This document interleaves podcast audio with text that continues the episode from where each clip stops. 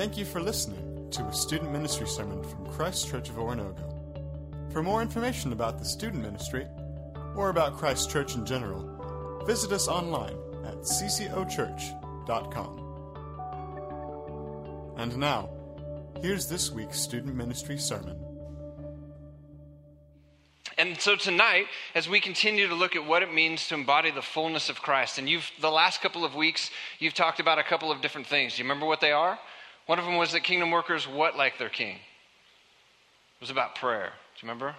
Talk like their king. Remember last week?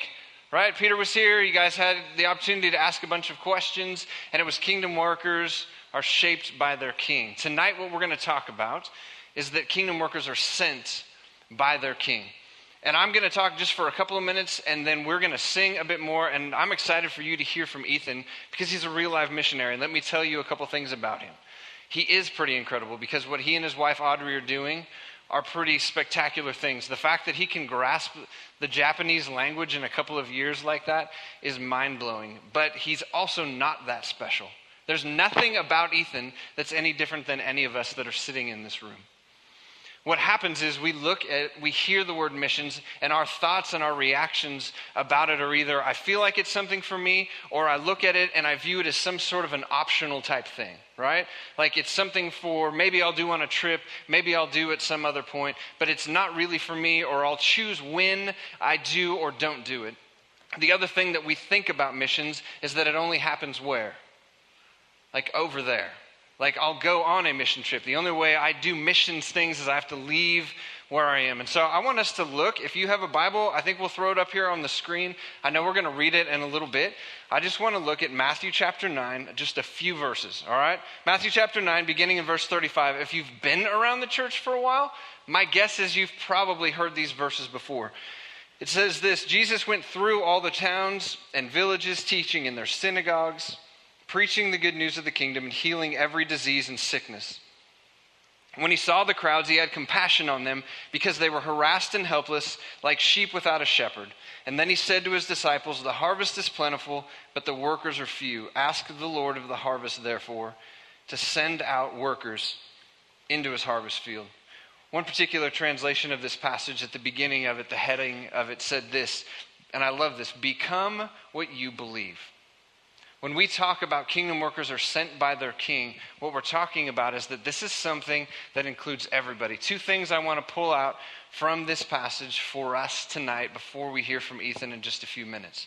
One of them is this there's nothing, there's no language in any of this that says anything about it being for elite people or specialized people or just a, a, few select people. When Jesus addresses the disciples, it's all of them, it's something that applies to every single one of them.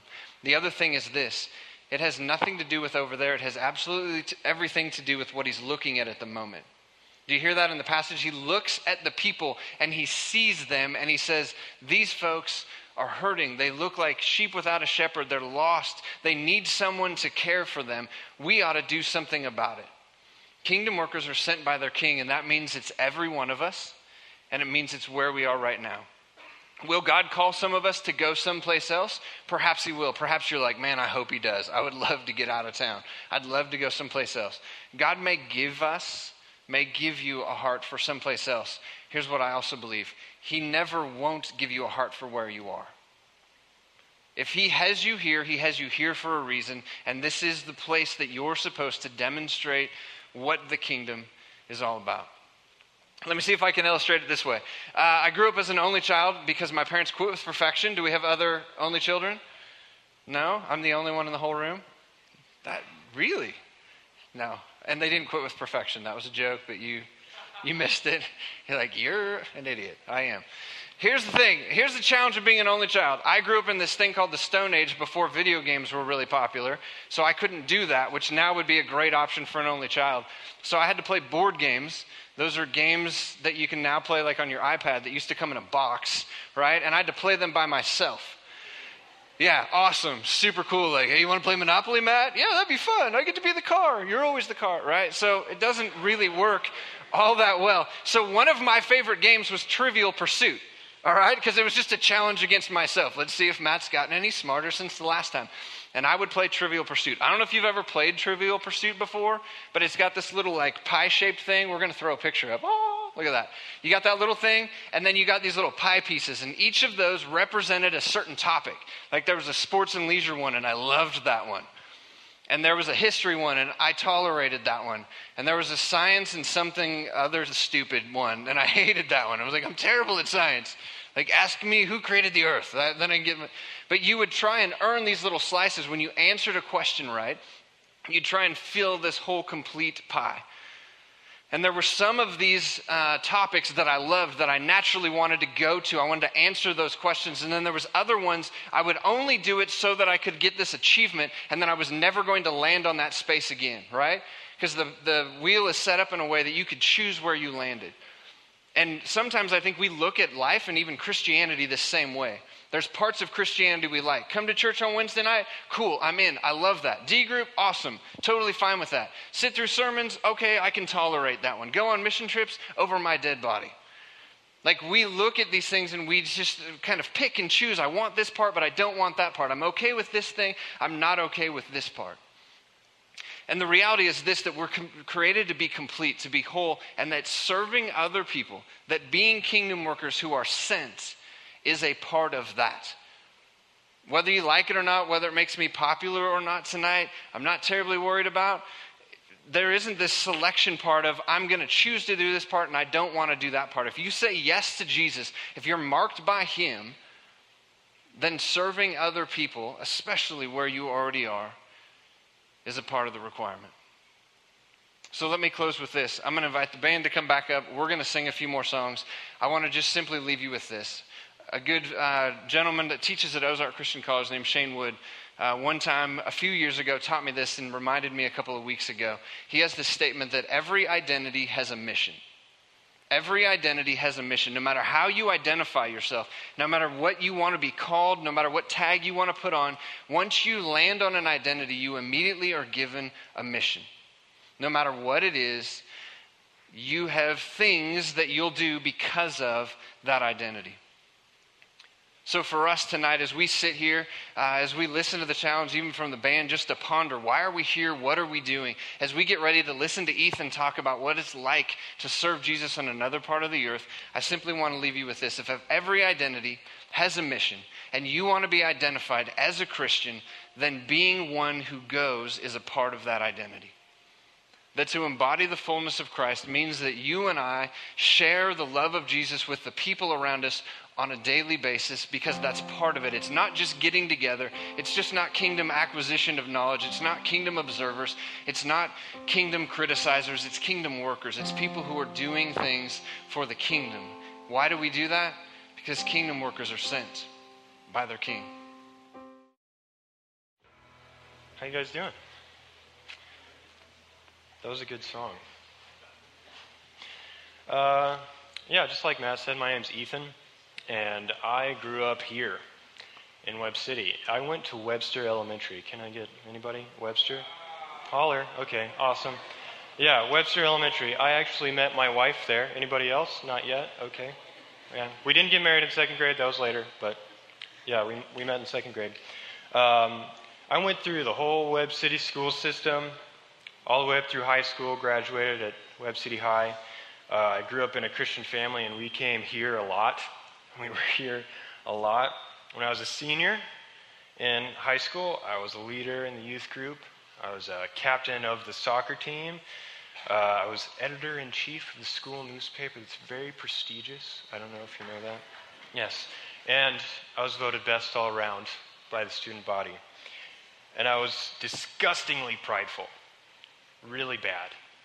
Um, I thought I was I thought I was better than everyone.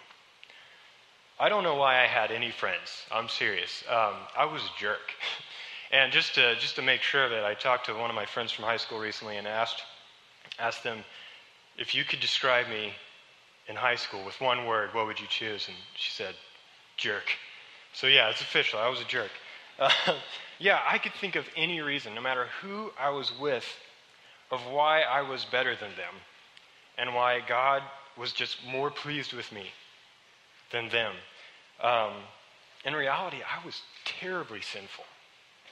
I had so much hidden sin, and I, oh man, so much stuff that I was just ashamed of, and I never told anybody. Um, I was really good at lying, lied to a lot of people. But I never saw it. I just really thought, I'm better. I'm better than everyone. You know, I, I was the best Christian kid out there. But in reality, I really couldn't even care less about my classmates who didn't know Jesus because I decided I'm going to graduate early because I just need to get away from these people. Uh, I, had a, I had a friend in high school, a real Christian friend, who told me, Man, don't do that. Come on, you got to stay here and we got to tell people about Jesus. We got to do this. And you know what I told him? No, man, I don't want to do that. Like, I'm out of here. And uh, ironically, I then went to Ozark Christian College. And my dad was a professor there, and everybody knew my name. And again, I was the man. And I really couldn't see any reason why I'm not just like God's favorite person. Um, so at Ozark, I hear about this need in Japan. And it's, it's less than 1% Christian. it's crazy. There, in the city where I live, it's called Osaka, 17 million people live there. There are more people who live in Osaka than live in the four states. And there's less Christians than the population of Joplin. All right, if that kind of gives you a picture of what's going on there. But I hear about this great need in Japan, and I think, you know, I'm, I'm pretty great. And that, that need is probably good enough for me to go and, and do that. I'm, I'm a great person, so I think, I, could, I think that's good enough for me. My wife and I, we moved to Japan, and we go through language school. And you know what I found out? God showed me, and He's showing me still, that there are other people in the world, real human people besides me, that He cares about. He made them, and He loves them, and He wants them to know Him. I realized finally, in some small way, that God's plan is bigger than me and my little world. God's plan is global. Jesus said, we just read it, the harvest is plentiful. There, there are so many people out there who will believe in Jesus when they hear about the gospel, when they hear about Jesus. They're just they're out there. They're just waiting for you to tell them. God's plan is big. It is more than you. It is more than Webb City or, or Carl Junction or, or the Joplin area. It's more than the dome. It's more than football. It's bigger than grades. It's bigger than what chair you sit in band. It's bigger than all those things. And Jesus said, But the workers are few. There are millions of people on this planet who are waiting to hear about their Savior. But there's this massive problem. There's a shortage of people who are going and telling them. Last year, this is crazy. Last year in Japan, the most common reason for death for people your age, 10 to 19, the most common reason for death was suicide. So, right now, there's a Japanese high school student who is contemplating suicide because he doesn't know why he was created, why he exists. Who's going to go tell him that God made him and loves him and wants, wants him to live? Okay, now, now get this. There's a Webb City or Carl Junction high school student that doesn't know why they exist. Who, who's going to go tell him? Who's going to go sit by them and be his friend and, and tell them, I love you. God exists and, and he made you and he wants you to know him and love him and he loves you so much. In Matthew 28, Jesus says this to his disciples. He says, All authority in heaven and on earth has been given to me. Go therefore and make disciples of all nations. All authority. You know what all authority means? It means nobody gets to tell Jesus what to do. It means Jesus is in charge of everything, and it means that he has the right to tell us what to do.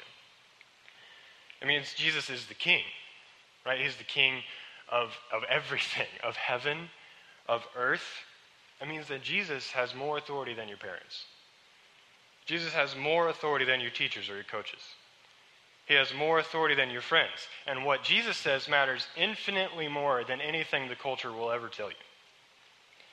No matter what it says is good or right or cool, What Jesus says is actually good, right, and cool. And anyone who says something different from what Jesus says is an enemy of the king. You don't want to be an enemy of the king. And you don't want to follow or listen to an enemy of the king. So, will you obey your king? Do you know that your king loves you? Oh, man. Do you know he loves you? You know that your king died for you? He loves you. He loves you so much. And not just you, but every single other person on this planet. And he has commanded us to tell the whole world about his love. So will you obey your king? In the locker room, classroom, at home with your siblings, your parents, will you obey Jesus? We have got to get over ourselves. You've got to get over yourself and realize there are other people, real people out there, and their deepest need is to hear that God loves them. And He made a way for them to be friends with Him forever. forever. Before Jesus came to earth as a man and died on the cross, do you know where He was? Where was He? Heaven? Yeah, okay. yeah, he was in heaven. He was surrounded by millions of angels and beings and saints who had already died, and they were all singing his praises. And he was sitting at God's right hand, ruling everything that exists. And he deserved all of that. He was in the most honored position, in the most honored place that there is. Jesus is the only person who has ever lived who the universe actually revolves around. Not me, not you. It revolves around Jesus. Everything's about him. He is God. he is perfect. He is the stud of studs. He is the manliest of men. And he is the most compassionate and kind person ever to have walked on earth. And he, being completely worthy of his praise and honor, came here and in a way of speaking, he had compassion and he got over himself and humbled himself and died in your place for your sins because he loves you. And if you're thinking, well, yeah, I mean, he loves people, but not me, don't believe that. Don't believe that lie. He loves you. For your sins, he took the penalty that you deserve. Did you know that you deserve a penalty? And Jesus took it for you. And he rose from the dead. And now he commands all of us to tell others about the grace that we've received. So, will you obey your king? Let's pray. Lord Jesus, you are the king. You are awesome. You are you are so powerful. And please just help us see it. Help us see how great you are and powerful and and good and loving and kind and um, help us obey you. Help us know that it is good to trust you. It is good to obey you. Help us know that for every single day and um, help us be willing to follow you no matter what. In Jesus' name, amen.